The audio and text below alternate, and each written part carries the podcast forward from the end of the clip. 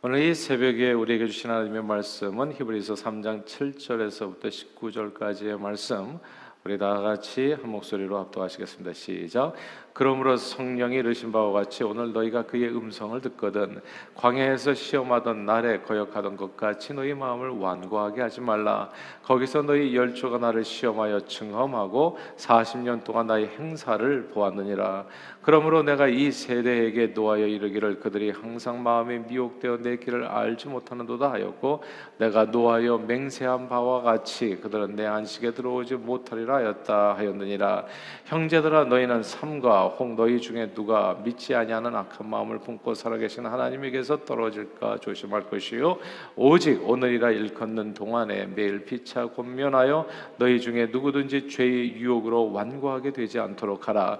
우리가 시작할 때 확신한 것을 끝까지 경고히 잡고 있으면 그리스도와 함께 참여한 자가 되리라. 성경에 일렀으되 오늘 너희가 그의 음성을 듣거든 경노하시게 하던 것 같이 너희 마음을 완고하게 하지 말라 하였으니 듣고 듣고 경로하시게 하던 자가 누구냐? 모세를 따라 애굽에서 나온 모든 사람이 아니냐? 또 하나님의 40년 동안 누구에게 노하셨느냐? 그들의 시체가 광야에 엎드려진 범죄한 자들에게가 아니냐? 또 하나님의 누구에게 맹세하사 그의 안식에 들어오지 못하리라 하셨느냐? 곧 순종하지 아니하던 자들에게가 아니냐? 이로 보건대 그들이 믿지 아니함으로 능히 들어가지 못한 것이라. 아멘. 아, 세계적으로 성경 다음 많이 읽힌 책은 17세기 작가인 존 번연이 쓴 천로 역정입니다. 천로 역정은 주인공이 이제 크리스천으로 나오는데 주인공 크리스천이 자신이 살고 있었던 멸망의 도시를 떠나서 이제 영원한 나라로 갈 때까지 그 순례 여정을 담고 있습니다. 아, 크리스천은 천국을 향해 나아가는 그 인생길에서 많은 사람들을 만나게 돼요. 그래서 그 사람이 만난 예, 사람들 가운데서 어떤 사람들은 이 크리스천의 순례길을 갖다 이제 도와주기도 하지만 어떤 사람들은 그 천국행을 방해하고 그를 실족하도록 유혹하기도 합니다. 사실 크리스천의 순례길에서 만난 이런 많은 사람들은 모든 그리스도인들이 너나 할 것 없이 모든 그리스도인들이 평생 신앙생활을 하면서 겪게 되는 많은 믿음의 시련들과 또한 올바른 신앙생활을 위해서 이제 받을 수 있는 주변의 그 도움들을 이제 비유했었습니다. 아, 철로 역정에 나오는 하나님 나라를 향해서 나아가는 이 주인공 크리스천이 실족하도록 유혹하는 인물들이 나오는데 그 인물들의 이름이 이런 거예요. 고집, 유순, 그러니까 이게 나약함이죠. 그리고 절망, 불신, 비겁, 수다, 단순, 나태, 추측, 자기의 비판, 질투, 미신, 사기, 교활, 그리고 구두쇠, 물욕, 무지.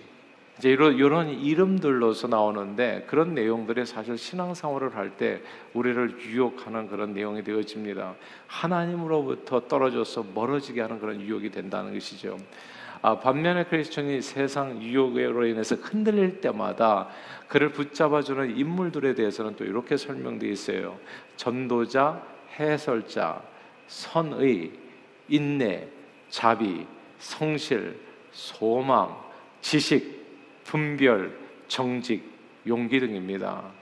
이런 내용들이 바른 길을 걸어갈 수 있도록 크리스찬을 붙잡아주는 그때그때마다 아, 크리스찬이 실족하지 않도록 아, 붙들어주는 내용이 되어집니다. 철로 역정은 예수 믿어서 크리스찬이 된 성도들이 천국을 향해 갈 때 반드시 여러 가지 세상 유혹과 역경이 있다는 점을 우리에게 알게 해줍니다. 그리고 그리스도인들은 이 철로 역정의 인생길에서 여러 가지 시험과 혼란을 당하게 되지만 그때마다 죄의 유혹에 빠져서 마음이 완고하지, 완고해지지 않도록 아, 서로 격려하고 권면해 주어야 되고 또한 바른 권면을 귀담아 들어야 된다고 하는 가르침을 우리에게 알게 해줍니다. 이런 철로 역정의 내용이 사실 오늘 본문 말씀이기도 해요. 구약 성경 이 출애굽 시대에 이스라엘 백성들은 오직 하나님의 은혜로 애굽에서 이제 구원을 받습니다. 그러나 이 출애굽 1세대죠. 애굽을 떠나서 이제 홍해를 건너서 가나안 땅에 향해서 나갔던 이 출애굽 1세대는 가나안 땅을 향해 가던 중에 이런저런 세상 유혹에 실족하고 넘어지게 되고 하나님으로부터 멀어지게 됩니다. 완고한 마음으로 하나님을 대적하다가 결국 그들은 모두 아, 가나안 땅에 들어가지 못하고 40년 광야 생활을 방황한 끝에 다 광야에서 엎드려졌습니다. 사실 출애굽 1세들에게 1세대에게 광야는 출애굽한 목적지는 아니었습니다. 저들이 애굽에서 탈출한 이유는 그 광야 생활을 하면서 거기서 잘 먹고 잘 살기 위함이 아니라 약속의 땅 가나안에 들어가기 위함이었습니다.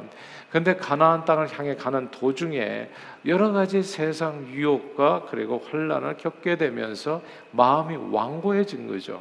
하나님의 말씀을 여러 경로를 통해 가지고 이제 모세를 통해서 하나님의 사람들 통해서 이제 들었지만은 이상하게 그들은 여러 가지 유혹을 받을 때마다 흔들리고 넘어지고 쓰러지고 하나님에서 멀어지고 그리고 마음이 완고해져서 하나님을 대적하게 됩니다.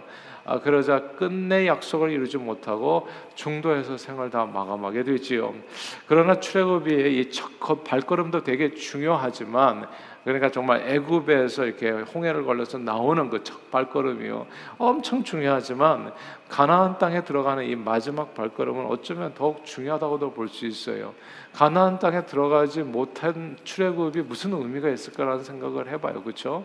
가나안 땅에 들어가지도 못하고 광야에서 방황할 것 같으면 왜 나왔나 말이죠. 그냥 애굽에서 살다가 죽지.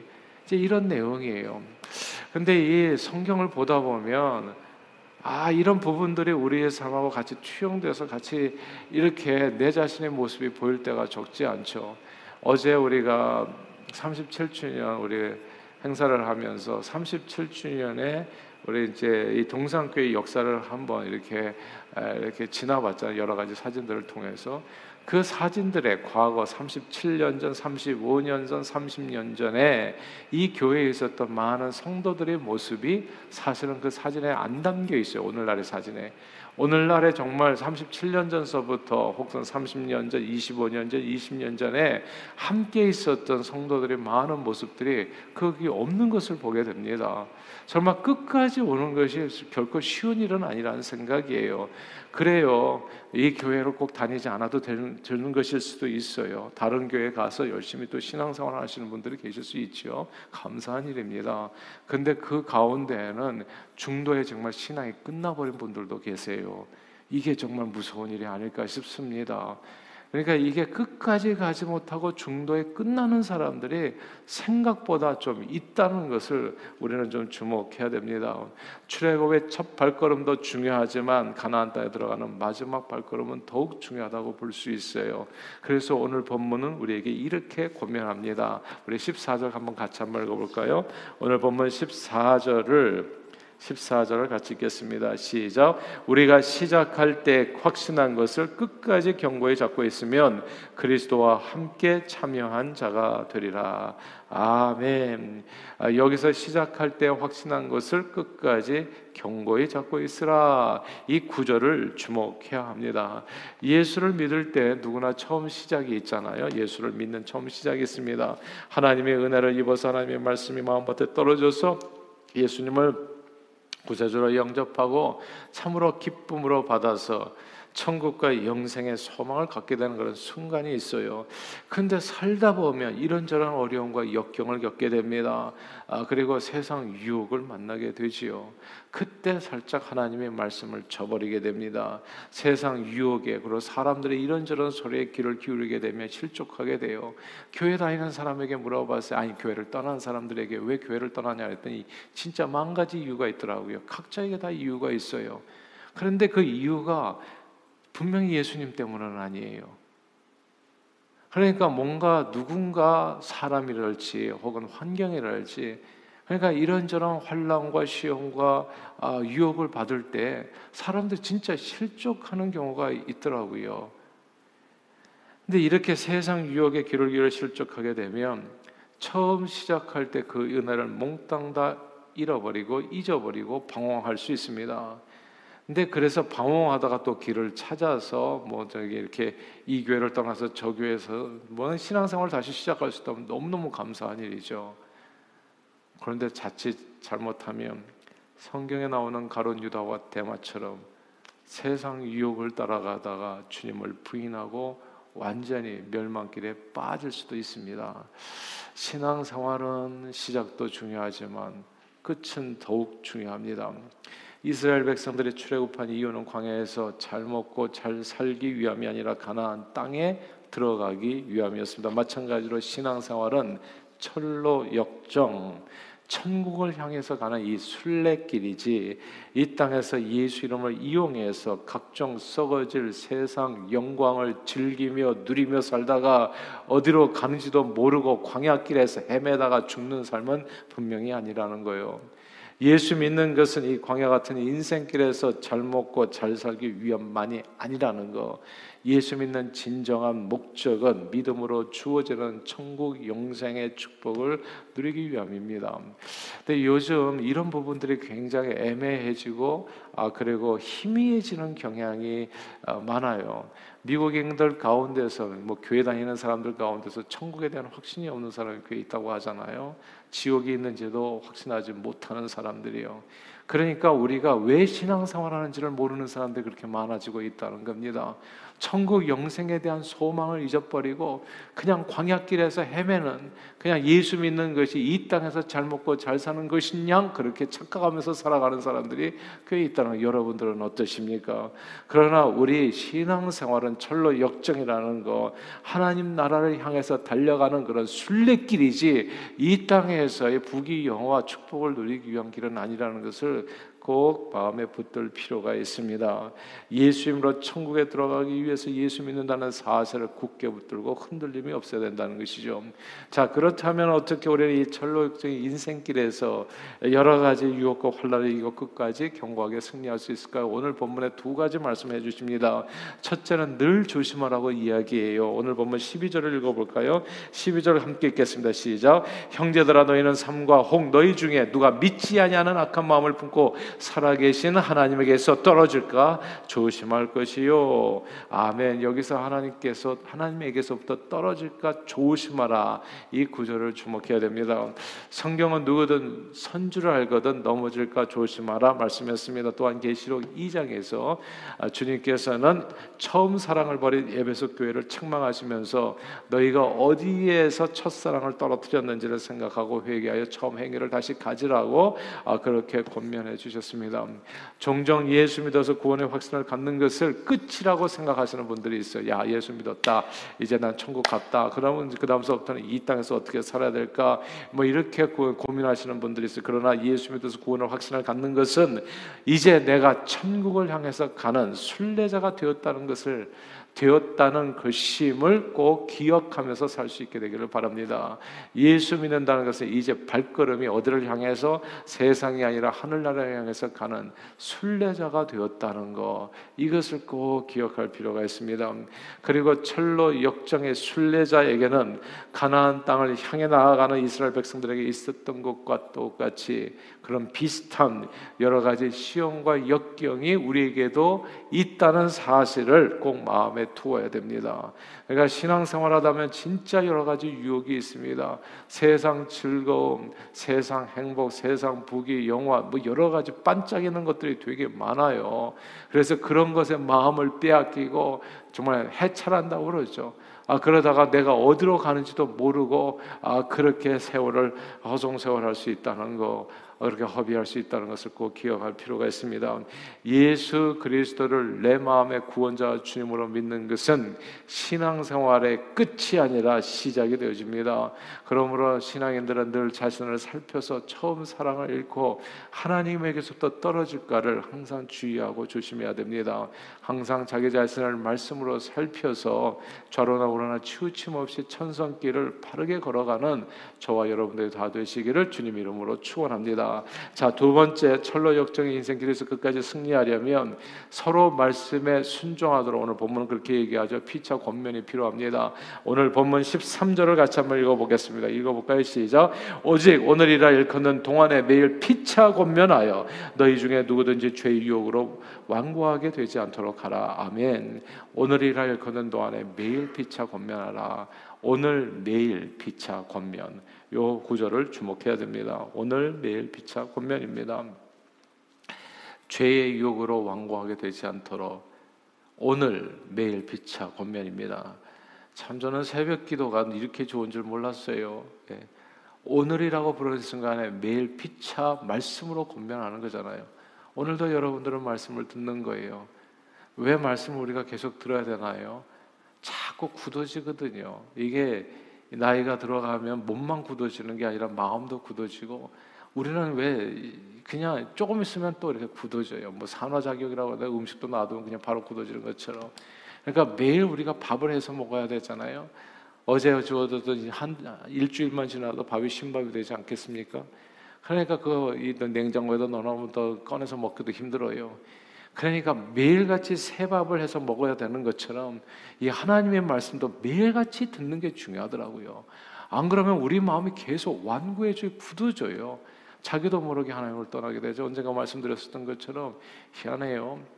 이 그 저기 연세 드신 분들 가는 뭐 센터 같은 데 가면 진짜 귤 하나 가지고도 싸우는 사람들 가운데 아 뭐 장로님도 과거에 장로님도 계셨다는 분도 목사님도 계셨다는 분도 계시고 이런 말도 안 되는 일들이 있잖아요. 어떻게 그분들이 과거에는 그렇게 신앙생활 열심히 교회를 섬기셨고 하셨는데 그렇게 귤 하나 가지고 싸우는 사람이 됐냔 말이에요. 이게 너무 신기하지 않으세요, 여러분?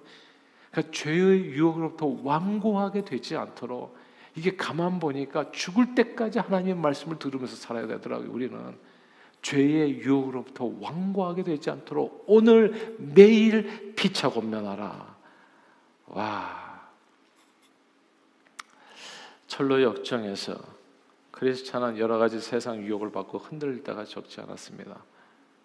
아, 그렇게 거의 그냥 매일같이 우리는 이런저런 시험을 받게 돼요. 그때마다 그는 또 그에게 바르게 권면해주는 인물을 통해서 이, 이 순례자 크리스천은 끝까지 승리하는 길을 걷게 됩니다. 이 바르게 권면해 주는 사람이 꼭 필요해요. 제가 보니까 20년 전, 15년 전, 10년 전 같이 신앙생활에다 떠났던 사람들은 한결같은 공통점이 바르게 피차 권면해 주는 사람이 없었어요. 그리고 교회에서 오랫동안 신앙생활 못 하시는 분들의 특징은 뭐냐면 진짜 말도 안 되는 이상한 소리를 하나님의 말씀보다도 더 열심히 들어요. 그래서 쓰러지는 거예요. 항상 주의하시고 피차 오늘 하나님의 말씀으로 권면을 받으십시오. 네 얘기, 네 이제 네 생각, 내 생각이 뭐가 중요하냐고요. 제가 생각할 때는 그 생각이 뭐가 그렇게 가치가 있냐고요. 하나님의 말씀을 들어야 됩니다. 제가 정말 제 생명을 두고 드릴 수 있는 말씀이 이거는 제 평생의 제 목회 경력을 걸고서 할 수 있는 말인데 여러분처럼 이렇게 새벽 기도에 와가지고 하나님 말씀을 듣는 사람 치고 저는 시험 받는 사람 본 적이 없어요. 모든 시험을 이기더라고. 결국은 이게 다 이렇게 돼요.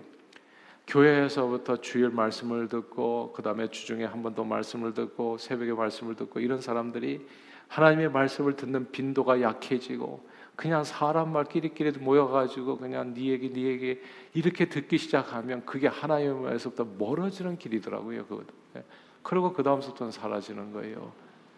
결코 오래 갈 수가 없는 겁니다.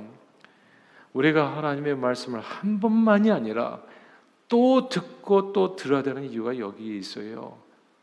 제가 과거에는 셀 모임 가질 때 뭐 나눔이 좋은 줄 알았어요. 나눔이 별로 좋은 게 아니더라고요. 그 나눔에서 하나님의 말씀을 나누는 게 아니에요. 하나님의 말씀 나누는 것은 한 시간이면 족하더라고요. 두 시간, 세 시간 넘어가는 그 모든 나눔은 결국 사람들 얘기예요. 내가 생각할 때 우리 교회는 이렇다 저렇다. 그게 뭐가 중요하냐고. 사람 생각으로 교회는 이루어지는 게 아니에요. 하나님의 뜻대로 되는 것이지. 그러니까 사람 생각들이 왕성해지니까 시험에 오게 되고 실족하는 사람이 늘어나게 되고 그 모든 시간이 그의 영혼을 그의 삶을 파괴하는 데 쓰임 받았어요. 아 정말 진짜 소름이 끼쳐 자지러지는 거예요. 삶의 일도 도움이 안 돼요. 그러니까 하나님의 말씀으로 권면받는 게 너무 중요하다고요. 성경은 철로 역정의 인생길에서 우리가 만날 수 있는 각종 시험과 유혹들을 어떻게 이길 수 있는지를 아주 자세하게 말씀해 줍니다. 그거는 피차 오늘 매일 말씀으로 권면해 주는 거. 그래서 매일 하나님의 말씀을 하나님의 말씀을 내 생각, 네 생각이 아니라 하나님의 말씀을 자기 자신에게 들려줄 필요. 복 있는 사람은 악인의 꾀를 쫓지 아니하고 죄인의 길에 서지 아니하고 오만한 자의 자리에 앉지 아니하고 오직 여호와의 율법을 주야로 묵상하는 자라고 하나님의 말씀을 자기 자신에게 늘 들려줄 필요가 있어요. 그러면 그는 시냇가에 심은 나무가 시절을 쫓아 과실을 맺은 것 같이 그 모든 행사가 다 형통한다고. 그러면 실족했던 이유는 뭡니까? 악인의 꾀를 쫓아 살았던 거예요. 사람 얘기를 많이 들었던 거예요, 결국은. 하나님 말씀보다도. 그러면 오래 가지 못합니다. 중간에 실족하게 돼요. 오늘 본문 말씀 그대로. 여기에서 개인적인 말씀 묵상도 중요하지만 오늘 이처럼 이 새벽에 하나님 말씀을 듣는 것도 중요합니다. 매일 소그룹 성경 공부와 셀 모임에서 나누는 말씀 나눔 거기까지가 중요합니다. 예. 나머지는 더 얘기할 게 없어요. 그리고 기도하고 말씀 보고 그리고 서로 안보 묻고 그렇게 모임을 끝내면 좋습니다. 오래 가지도 않아요. 그렇게 한다면. 예. 그렇게 해서 하나님의 말씀 안에 계속 우리의 인생이 서 있을 수 있도록 이렇게 미차 말씀으로 권면을 하게 되어질 때 지혜와 힘을 얻어서 모든 세상 유혹을 다 이기고 우리는 한 사람도 빠짐없이 하나님께서 약속한 가나안 땅이 아니라 천국에 입성할 수 있게 됩니다. 신앙생활은 이 땅에서 잘 먹고 잘 사는 것이 아니라 철로 역정의 순례길입니다. 그러므로 늘 말씀에 깨어 조심하여 피차 권면함으로 이 철로 역정의 인생길에서 예수 믿어서 얻는 최고의 축복이 뭐, 뭐겠어요, 여러분? 예수 믿어서 얻는 최고의 축복은 천국 영생입니다. 천국 영생의 축복을 누리시는 말하자면 약속의 땅 가나안에 다 들어가시는 저와 여러분들이 다 되시기를 주 이름으로 축원합니다. 기도하겠습니다. 하나님 아버지 우리 신앙생활의 목표가 천국 영생임을 다시 한번 깨워 주심을 감사합니다. 우리 신앙생활에 늘 철로 역정의 순례길임을 마음에 새겨서 각종 세상 유혹을 말씀으로 이기고 시작할 때 확신한 구원의 도리를 끝까지 견고하게 붙들어 천국 영생의 축복을 누리는 저희 모두가 되도록 은혜 내려 주옵소서. 예수 그리스도 이름으로 기도합니다. 아멘.